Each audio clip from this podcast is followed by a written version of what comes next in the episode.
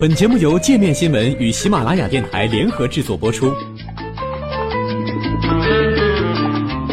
界面新闻五百位 CEO 推荐的原创商业头条，天下商业盛宴尽在界面新闻。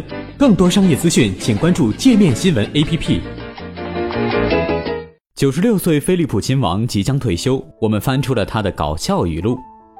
英国白金汉宫此前宣布。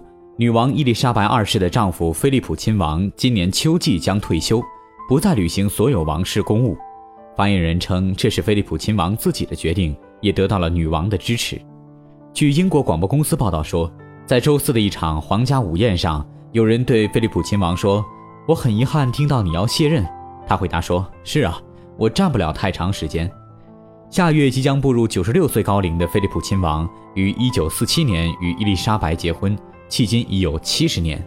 伊丽莎白二世在一九九七年的一次讲话中称：“菲利普亲王这么多年来一直是我和整个家庭的力量和支柱，并称英国和许多其他国家应该感谢他的地方超过了我们所知道的。”菲利普亲王除了作为伊丽莎白二世丈夫的身份履行王室公务之外，对于媒体而言，他还是大名鼎鼎的失言亲王，从来不怕说出自己的真实想法。哪怕一些语言会令媒体和公众啧舌，就在白金汉宫宣布菲利普亲王不再参与公众事务之际，全球各地的媒体又翻出了他的一些名言警句。很荣幸来到一个不是由自己人民统治的国家。一九六三年，菲利普亲王对巴拉圭独裁者阿尔弗雷多·斯特罗斯纳说：“我很想去俄国，尽管那些混蛋们屠杀了我一半的家人。”一九六七年，在被问到是否想去苏联时，菲利普亲王如此回答：“许多欧洲皇室，包括菲利普亲王自己，都和曾经统治过俄罗斯的罗曼诺夫王朝有关系。他的家族在一九一八年俄国革命期间被处死。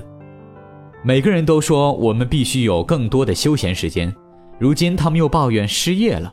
一九八一年大萧条期间。”如果你在这里待长了，等你回英国的时候，眼睛就会变成细长条了。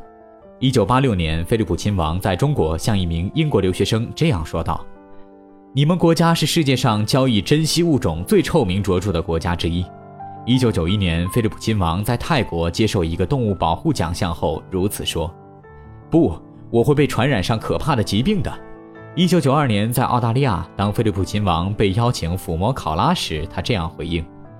彻头彻尾的大笨蛋！一九九七年，剑桥大学停车场管理员没认出他。请问你是从哪个异域国家来的？一九九九年，菲利普亲王问英国政治家约翰·泰勒，父母来自牙买加的泰勒回答道：“我来自英国伯明翰。”你太胖了，当不了宇航员。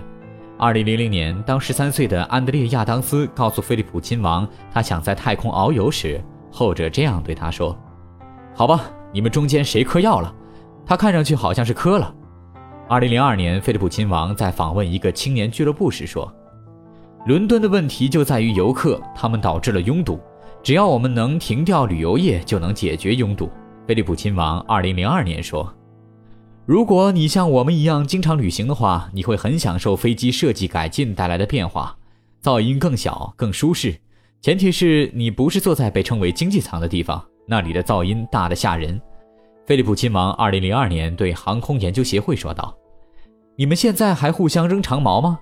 二零零二年，他问澳大利亚原住民领袖威廉布林：“你看上去好像准备上床睡觉了。”二零零二年，菲利普亲王对身着本国传统服装的尼日利亚总统奥卢塞贡·奥巴桑乔说：“白金汉宫称，从现在到八月份，菲利普亲王还将继续出席此前已经安排好的活动。”但之后将不再接受新的邀请，但英国王室同时也表示，他可能还会时不时的出席一些公开活动。